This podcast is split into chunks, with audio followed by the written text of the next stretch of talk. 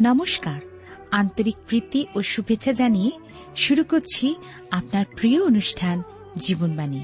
আশা রাখি জীবনবাণীর মধ্যে দিয়ে আপনি আপনার জীবনের অনেক প্রশ্নের সমাধান খুঁজে পেয়েছেন। আর এই জন্যই জীবনবাণী তার আলোচনার ডালি নিয়ে আপনার কাছে উপস্থিত। শ্রবণ করুন জীবনবাণী। হৃদয়কে খুলে দিন ঈশ্বরের বাক্য শ্রবণের জন্য। জীবনে লাভ করুন পরম করুণাময়ের আশীর্বাদ। তাহলে শুনুন জীবনবাণীর আজকের আলোচনা।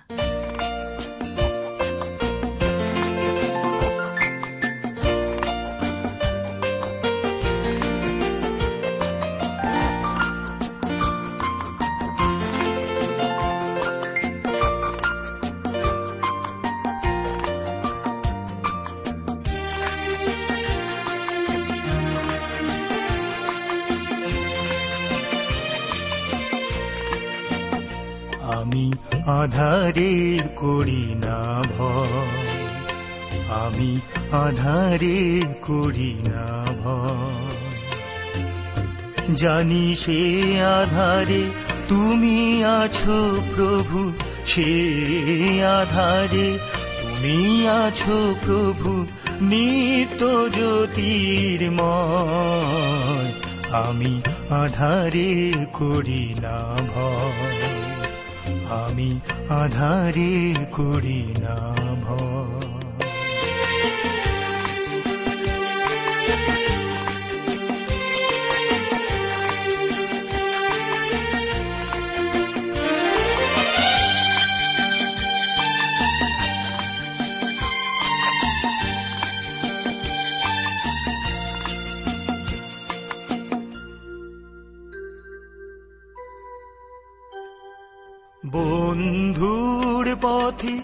যেতে হয় যদি একা, নির্ভয়ে যাব খুঁজে খুঁজে ফিরে তোমার চরণ রেখা।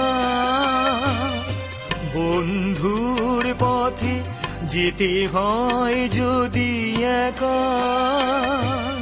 নির্ভয়ে যাব খুঁজে খুঁজে ফিরি তোমার চরণ রেখা। যদি বাহারাই তুমি খুঁজে নেবে, যদি বাহারাই তুমি খুঁজে নেবে ওগো মোর বড় ভয়। আমি আধারে করি না ভয়। আমি আধারে করি না প্রিয় শ্রোতা বন্ধু, প্রভু যীশু খ্রিস্টের মধুর নামে আপনাকে জানাই আমার আন্তরিক প্রীতি, শুভেচ্ছা ও ভালোবাসা এবং আজকের এই অনুষ্ঠানে সাদর অভ্যর্থনা। জীবনবাণীর অনুষ্ঠানে ধারাবাহিক আলোচনায় আমি আপনাদের কাছে বাইবেলের নতুন নিয়মে করিন্থীয়দের প্রতি প্রেরিত পৌলের দ্বিতীয় পত্র থেকে আলোচনা করছি। গত অনুষ্ঠানে আমি আপনাদের কাছে ছয়ের অধ্যায় আলোচনা শেষ করেছি এবং আজকের আপনাদের কাছে সাতের অধ্যায় থেকে আলোচনা শুরু করব। যদি আপনার সামনে বাইবেল আছে অথবা বাইবেলের নতুন নিয়ম, তাহলে নিশ্চয়ই করে আমার সঙ্গে এই সময় দ্বিতীয় করিন্থীয় তার সাতের অধ্যায় খুলবেন এবং আমরা আলোচনায় যাব। তার পূর্বে আমরা পাঠ করব। এই প্রসঙ্গে বলে রাখি, এই অনুষ্ঠান শুনতে শুনতে আপনার মনে যদি কোনো প্রশ্ন আসে অথবা প্রভু যীশু খ্রিস্ট সম্পর্কে আপনি আরও জানতে চান, তবে নিশ্চয়ই করে আমাদেরকে লিখে জানান। এই অনুষ্ঠানে আপনাদের সমস্ত প্রশ্নের উত্তর দিয়ে থাকি। আসুন আমরা এই অনুষ্ঠানে দ্বিতীয় করিন্থীয় তার সাতের অধ্যায় কয়েকটি অংশ পাঠ করি।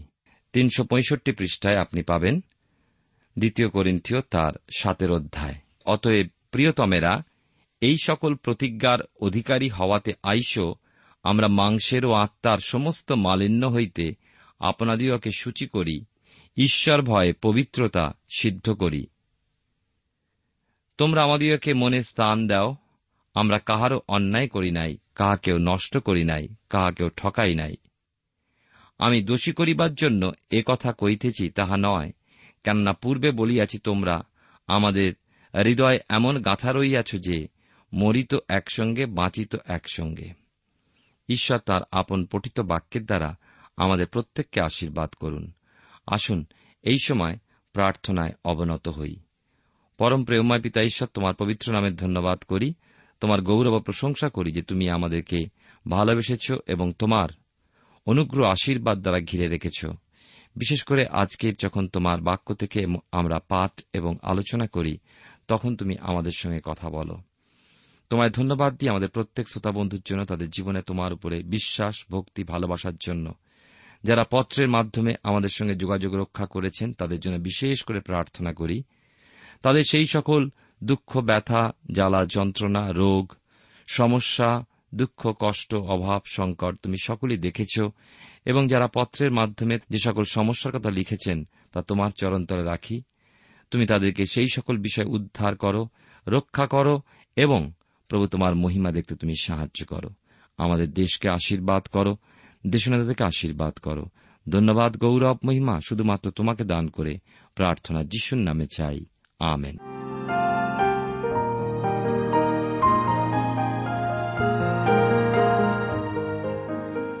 প্রিয় শ্রোতা বন্ধু, আপনি জীবনবাণীর অনুষ্ঠান শুনছেন, আর এই অনুষ্ঠানে আমি আপনাদের কাছে একটু আগেই বাইবেলের নতুন নিয়মে করিন্থীয়দের প্রতি প্রেরিত পৌলের দ্বিতীয় পত্রের সাতের অধ্যায় কয়েকটি পদ পাঠ করে শুনিয়েছি।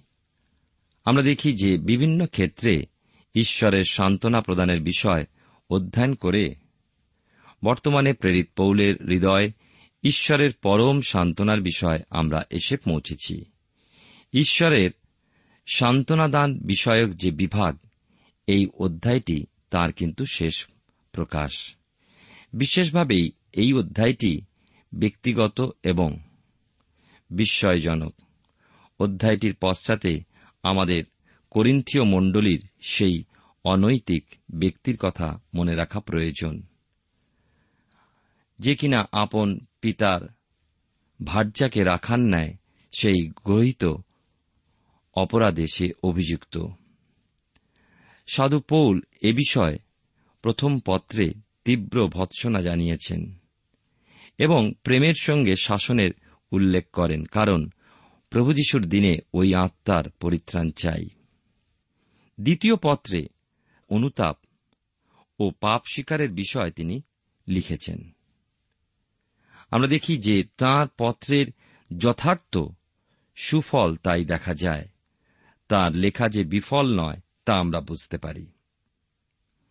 ঈশ্বরের পরিচারক তীত এসে সাধু পৌলকে সেখানকার সেই বিবরণ জ্ঞাত করেন যে কি ঘটনা ঘটেছে বা কীভাবে সেই ব্যক্তি তার ভুল বুঝতে পেরেছেন। সাধু পৌল বলেন, ঈশ্বর দত্ত সমগ্র প্রতিশ্রুতির প্রতি লক্ষ্য রেখে আমরা যেন শারীরিক এবং আত্মিক সমস্ত অশুদ্ধতা হতে পৃথকীকৃত হই ও ঈশ্বর ভয়ে পবিত্র জীবন যাপন করি। আমি আপনাদের কাছে দ্বিতীয় করিন্থীয় তার সাতের অধ্যায় প্রথম তিনটি পদ পাঠ করেছি এবং আমরা এখানে দেখি যে সাধু পৌল বলেছেন, সেই পৃথকীকৃত অবস্থাকে রক্ষা করে দেহ ও আত্মাকে ঈশ্বর ভয় সূচিভাবে রক্ষা করব এবং দেহ ও আত্মা ঈশ্বরের চরণে সমর্পিত রাখি। সৎ সংবেদকে মণ্ডলীর সামনে তুলে ধরার সাহস তাই সাধু পৌলের ছিল। তিনি বা প্রেরিতগণ কাউকে প্রবঞ্চনা করেননি, বিপদগামীও করেননি, কারও দুর্বলতার সুযোগ খুঁজে তাকে বঞ্চনাও করেননি। মণ্ডলী তাদের সমস্ত অন্তর জুড়ে ছিল, জীবনে ও মরণে সেবকগণ ও বিশ্বাসীগণ যেন অভিন্ন অবিচ্ছেদ্য। এখন দেখি কি ছিল সেই প্রতিজ্ঞাগুলো।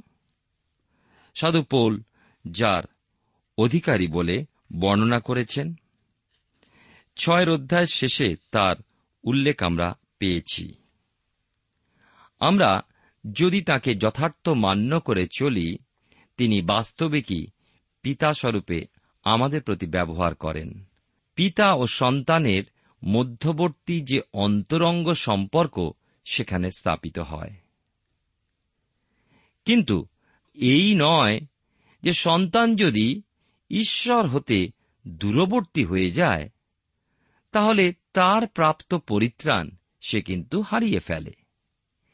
এর অর্থ এও নয় যে আমরা সূচি জীবন যাপন না করলে তিনি আমাদের সঙ্গে পিতার সমান ব্যবহার করবেন না। আমরা সকলেই পার্থিব পিতার কথা জানি। তার একগুয়ে সন্তানের বিষয় তিনি বলেছেন, আমি চাই তার সঙ্গে পিতার ন্যায় ব্যবহার করতে, কিন্তু আমি আর পারি না। সন্তানের পিতা হয়েও পিতৃসম ব্যবহারে তিনি অক্ষম সন্তানেরই স্বভাবত বশত কিন্তু আজ অধিকাংশ মানুষই জানেন, যারা ঈশ্বরের প্রেম স্নেহ, দয়া, আশীর্বাদের পরিচয় পেয়েছে, তারা কিন্তু এই অভিজ্ঞতা তাদের মধ্যে পোষণ করে যে ঈশ্বর এক বিস্ময়কর প্রেমময় পিতা। তার প্রেমের কোনো তুলনা হয় না। তার প্রেমের উচ্চতা, গভীরতা, প্রশস্ততা আমরা মেপে বলতে পারি না। সমুদ্রের জল যেমন মাপা যায় না যেমন সমুদ্র তীরে বালুকা গোনা যায় না, ঠিক তেমনি ভাবে ঈশ্বরের প্রেমকে আমরা মাপতে পারি না, এত অসীম তার প্রেম। দেখুন, প্রকৃত কথা হল আমরা পিতা ঈশ্বরকে, আমাদের পিতা স্থানে রেখে তার কাছে সন্তান স্নেহ লাভ করতে চাই না। তাহলে এই দুর্বল চিন্তাধারার পরিবর্তনের জন্য আমাদের কি করতে হবে?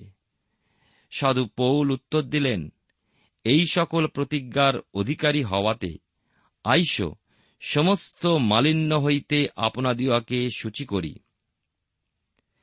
কীভাবে আমরা আমাদেরকে সূচি করতে পারি?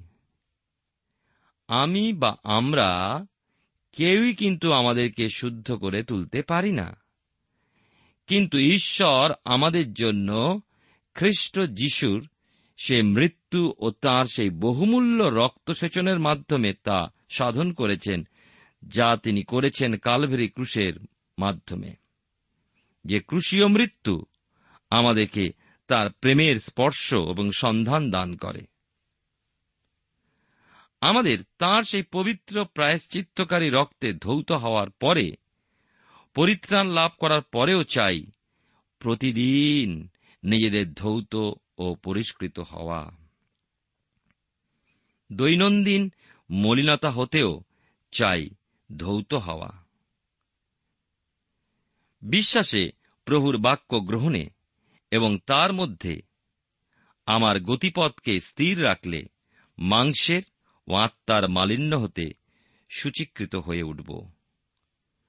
কালভেরিতে রক্তসেচনের দর্শন থাকলে সর্বদা স্নাত হওয়ার আগ্রহ আসে। বাইবেলের নতুন নিয়মে যোহন লিখিত সুষমাচারের সতেরো অধ্যায়, সতেরো পদে প্রভু যিশুর সেই কথাই আমরা পাই। তাহাদিওকে সত্যে পবিত্র কর। তোমার বাক্যই সত্যস্বরূপ। প্রভুর বাক্যই একমাত্র ধৌত করার উপযুক্ত উপায়। আর পবিত্র আত্মাই পারেন আমাদের জীবনের যাবতীয় পাপগুলো দূরীকৃত করতে। সকল পাপই ঈশ্বরের দৃষ্টিতে মলিনতা। তাহলে আত্মার মালিন্য ও মাংসের মালিন্যে তফাত কোথায়? মাংসের মালিন্য হল শরীরে যে সমস্ত পাপ সাধন করি, এর মধ্যে পড়ে অসুচি, বিলাসিতা, লাগাম ছাড়া কামনা বাসনা সুরাপান, ভোজন বিলাসিতা, অপরিমিত অনুরাগ, লাম্পট্য ইত্যাদি পাপগুলো মাংসিকতা, যা কিন্তু আমাদের শরীরে সাধিত হয়। আমরা অনেক সময় বুঝি না, আমরা হয়তো অনেক বড় বড় পাপ করি না, কিন্তু বিলাসিতা, আমাদের গোপন লাগাম ছাড়া কামনা বাসনা,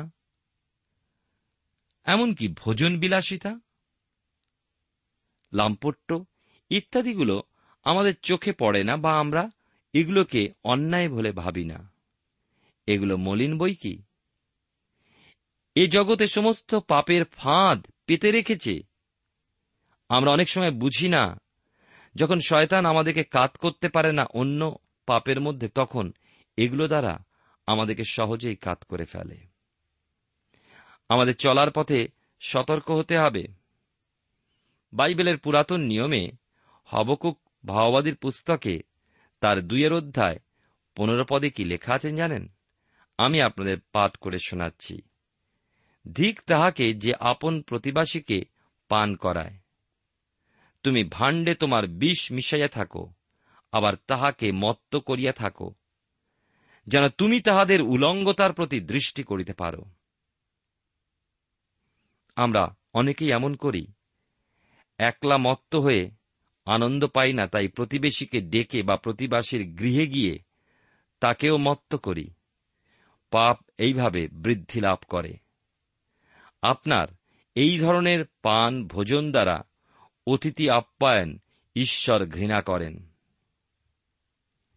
আমি জানি এমন এমন জাতি আছে যারা পরস্পরকে আমন্ত্রণ জানিয়ে এই যে ভোজন বিলাসিতা তার সাথে সাথে সুরাপান বা মদ্যপান এর মধ্যে দিয়ে তারা অতিথি আপ্যায়ন করেন, মনে করেন এইটার দ্বারা তারা ঠিক কাজ করেন, কিন্তু বাইবেল অনুসারে আমরা পাপকে আরও বেশি প্রতিফলিত করি আমাদের জীবনে।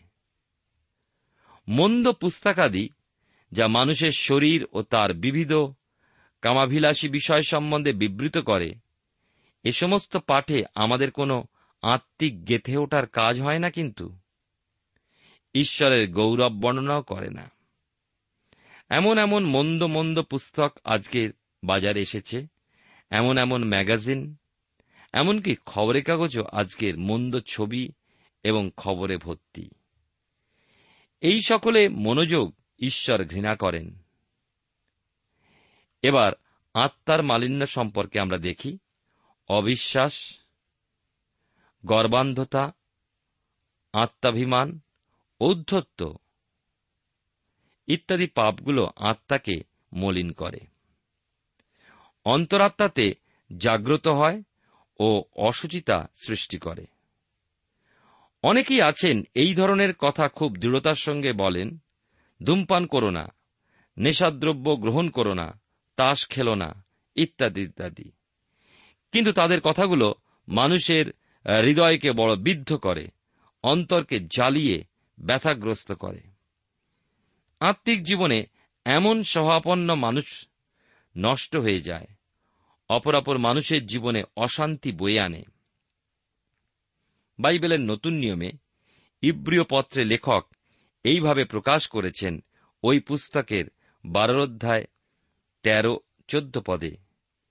আপন আপন চরণের জন্য সরল পথ প্রস্তুত কর, যেন যাহা খঞ্জ, তাহা স্থানচ্যুত না হয়, বরং সুস্থ হয়।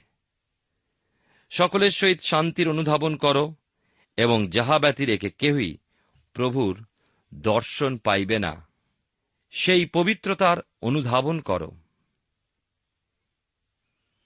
খ্রিস্ট যিশু, আমার ধার্মিকতা। খ্রিস্ট যিশু আমার পবিত্রতা। সমস্যা হল কি জানেন?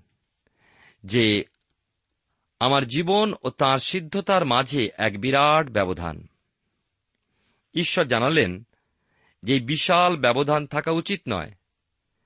তিনি আমাদের জীবনে সেই পবিত্রতা দেখার আগ্রহী। সাধু পৌল নিশ্চয়তা প্রদান করেছেন, শুদ্ধ সংবেদকে সাহসের সঙ্গে তুলে ধরেছেন। আমরা কাহারও অন্যায় করি নাই, কাহাকেও নষ্ট করি নাই, কাহাকেও ঠকাই নাই। না অর্থ সংগ্রহের জন্য প্রভুর বাক্যকে ছলনার আশ্রয় হিসাবে জ্ঞান করেননি। সততার সঙ্গে মানুষের হৃদয় প্রভুর শুভবার্তা পৌঁছে দিয়েছেন। এ সমস্ত খ্রিস্টীয় সন্তানদের সাধু পৌল অন্তর দিয়ে ভালোবাসতেন। তারা ছিল তার হৃদয় জুড়ে। তাই তিনি জীবনে মরণে যেন এক অভিন্ন হিসাবে উল্লেখ করেছেন। প্রিয় শ্রোতা বন্ধু প্রিয় ভাই বোন, আমি আপনাদের কাছে বাইবেলের নতুন নিয়মে দ্বিতীয় করিন্থীয় তার সাতের অধ্যায় থেকে আলোচনা করছি। এখন আমি চার থেকে আট পদ পর্যন্ত পাঠ করব, তিনশো পঁয়ষট্টি পৃষ্ঠায়। তোমাদের কাছে আমার বড়ই সাহস। তোমাদের পক্ষে আমি বড়ই শ্লাঘা করি। আমাদের সমস্ত ক্লেশের মধ্যে আমি সান্ত্বনাতে পরিপূর্ণ, আমি আনন্দে উথলিয়া পড়িতেছি। কারণ যখন আমরা মাকিদনিয়াতে আসিয়াছিলাম, তখনও আমাদের মাংসের কিছুমাত্র শান্তি ছিল না। কিন্তু সর্বদিকে ক্লিষ্ট হইতেছিলাম, বাহিরে যুদ্ধ, অন্তরে ভয় ছিল। তথাপি ঈশ্বর, যিনি অবনতদিগকে সান্ত্বনা করেন তিনি তিতের আগমন দ্বারা আমাদিওকে সান্ত্বনা করিলেন। আর কেবল তাহার আগমন দ্বারা নয়, কিন্তু তোমাদের মধ্যে তিনি যে সান্ত্বনায় সান্ত্বনা প্রাপ্ত হইয়াছিলেন, তাহা দ্বারাও সান্ত্বনা করিলেন। কারণ তিনি তোমাদের অনুরাগ, তোমাদের বিলাপ ও আমার পক্ষে তোমাদের উদ্যোগ বিষয়ক সংবাদ দিলেন। তাহাতে আমি আরও আনন্দিত হইলাম। কেননা যদিও আমার পত্র দ্বারা তোমাদেরকে দুঃখিত করিয়াছিলাম, তবু অনুশোচনা করি না। যদিও অনুশোচনা করিয়াছিলাম, কেননা আমি দেখিতে পাইতেছি যে সেই পত্র তোমাদের মনোদুঃখ জন্মাইয়াছে, কিন্তু তাহা কেবল কিয়ৎকালের জন্য। সাধু পৌল এখানে কিন্তু নিজের সান্ত্বনা ও আনন্দ প্রাপ্তির বিষয় জানিয়েছেন। তার কত ক্লেশভোগের মধ্যেও এই খ্রিস্টীয় সন্তানদের যথেষ্ট উৎসাহ প্রাপ্তিকে স্বীকার করেছেন। আর এই জন্য তিনি তাদের সম্পর্কে গর্বিত ও তাদের বিষয় আনন্দিত।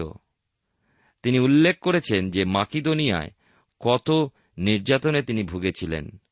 অথচ ঈশ্বর, যিনি হতাশ, নিরাশ মানুষকে ভরসা দিয়ে জাগিয়ে তোলেন। তিনি তিতকে নিয়ে এলেন ও পৌলের অন্তরে আশ্বাস প্রদান করেছিলেন। তিত কি সংবাদ বহন করে এনেছেন?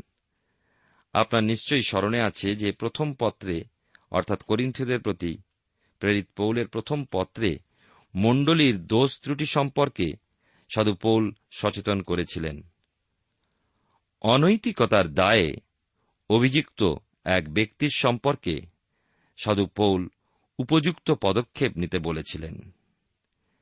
ফিলিপিতে তিত এসে মণ্ডলীর সংবাদ দিলেন যে পৌলের পত্র মারফত প্রেরিত নির্দেশ মণ্ডলী পালন করেছিল এবং অভিযুক্ত ব্যক্তির মধ্যে অনুতাপও জেগেছিল। ফলে এই দ্বিতীয় পত্রে পৌল দ্বিতীয় অধ্যায় লিখেছিলেন এবং পাঁচ পদ হতে এগারো পদের মধ্যে তাকে ক্ষমা করার কথা, যেন সেই ব্যক্তি অতিরিক্ত মনোদুঃখে কবলিত না হয়। সহভাগিতায় সে যেন ফিরে এসে পুনরায় গেঁথে উঠতে পারে, তাই ক্ষমা করা প্রয়োজন। প্রকৃত বিষয় জানা যায় যে ইফিস পরিত্যাগ করার পর, সাধু পৌল ত্রোয়াতে গেলে পর, তিতের অপেক্ষা করে দেখলেন তিত এসে পৌঁছাননি। সাধু পৌল মনে করেছিলেন, হয়তো কঠিন ভাষায় মণ্ডলীকে পত্রটি লেখা ঠিক হয়নি, অথবা ভাবলেন তিনি নিজে গিয়ে সরাসরি চেতনা দিলেও পারতেন। তিনি ফিলিপিতে গেলেন এবং সেখানে তিতের সঙ্গে তার সাক্ষাৎ হয়েছিল। আর তিত সেখানেই সাধু পৌলকে করিন্থীয় মণ্ডলীর কথা জানিয়েছিলেন। এখানে কিন্তু একটা প্রশ্ন আমাদের মনে জাগে।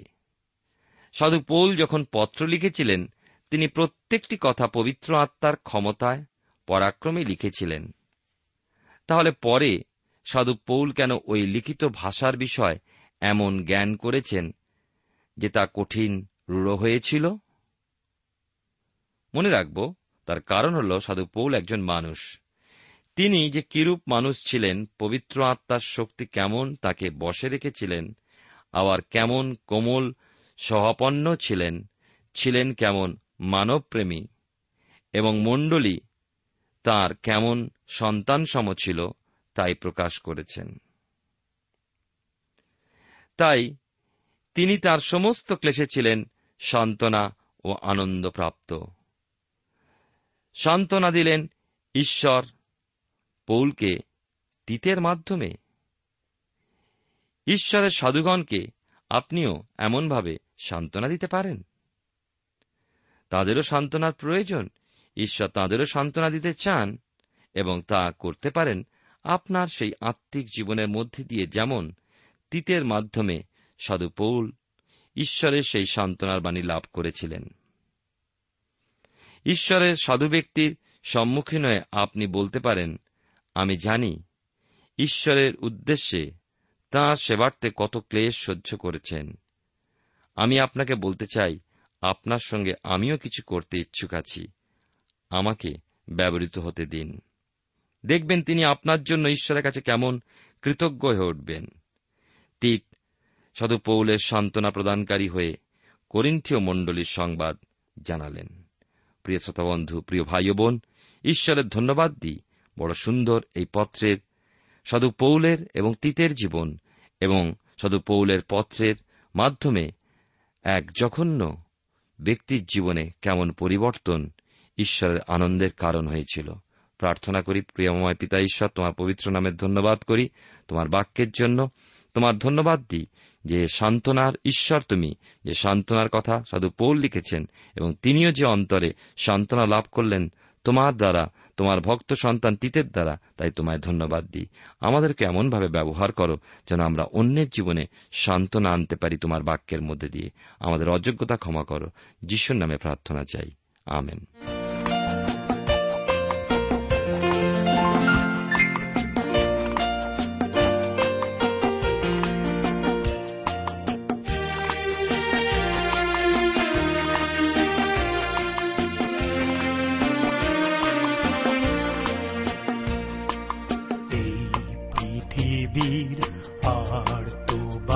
বাতাসে আমারই দীর্ঘ শ্বাসে লজ্জা রাঙানো বৃথা অবকাশ, তুমি তো রয়েছ পাশে। প্রিয় শ্রোতা বন্ধু, এতক্ষণ শুনলেন বাইবেল থেকে জীবনবাণীর আজকের আলোচনা। আমাদের অনুষ্ঠান কেমন লাগল?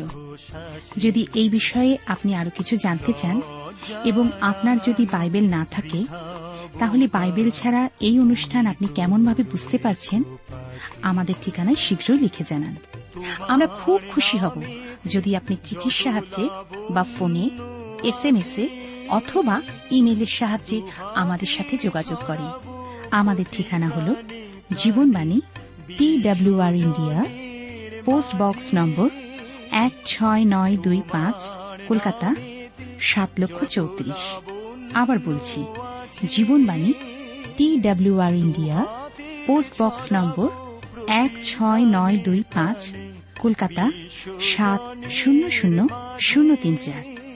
আমাদের ইমেলের ঠিকানা হল Bengali TTV at radio eight eight two dot com আবার বলছি, Bengali TTV at radio eight eight two dot com আমাদের phone number two four three eight double zero four five two four three eight double zero four five এবং আমাদের mobile নাম্বারটা লিখে নিন। Nine four double three four nine seven two three five আবার বলছি nine four double three four nine seven two three five আজকের সময় এখানেই শেষ। বিদায় নিচ্ছি। নমস্কার।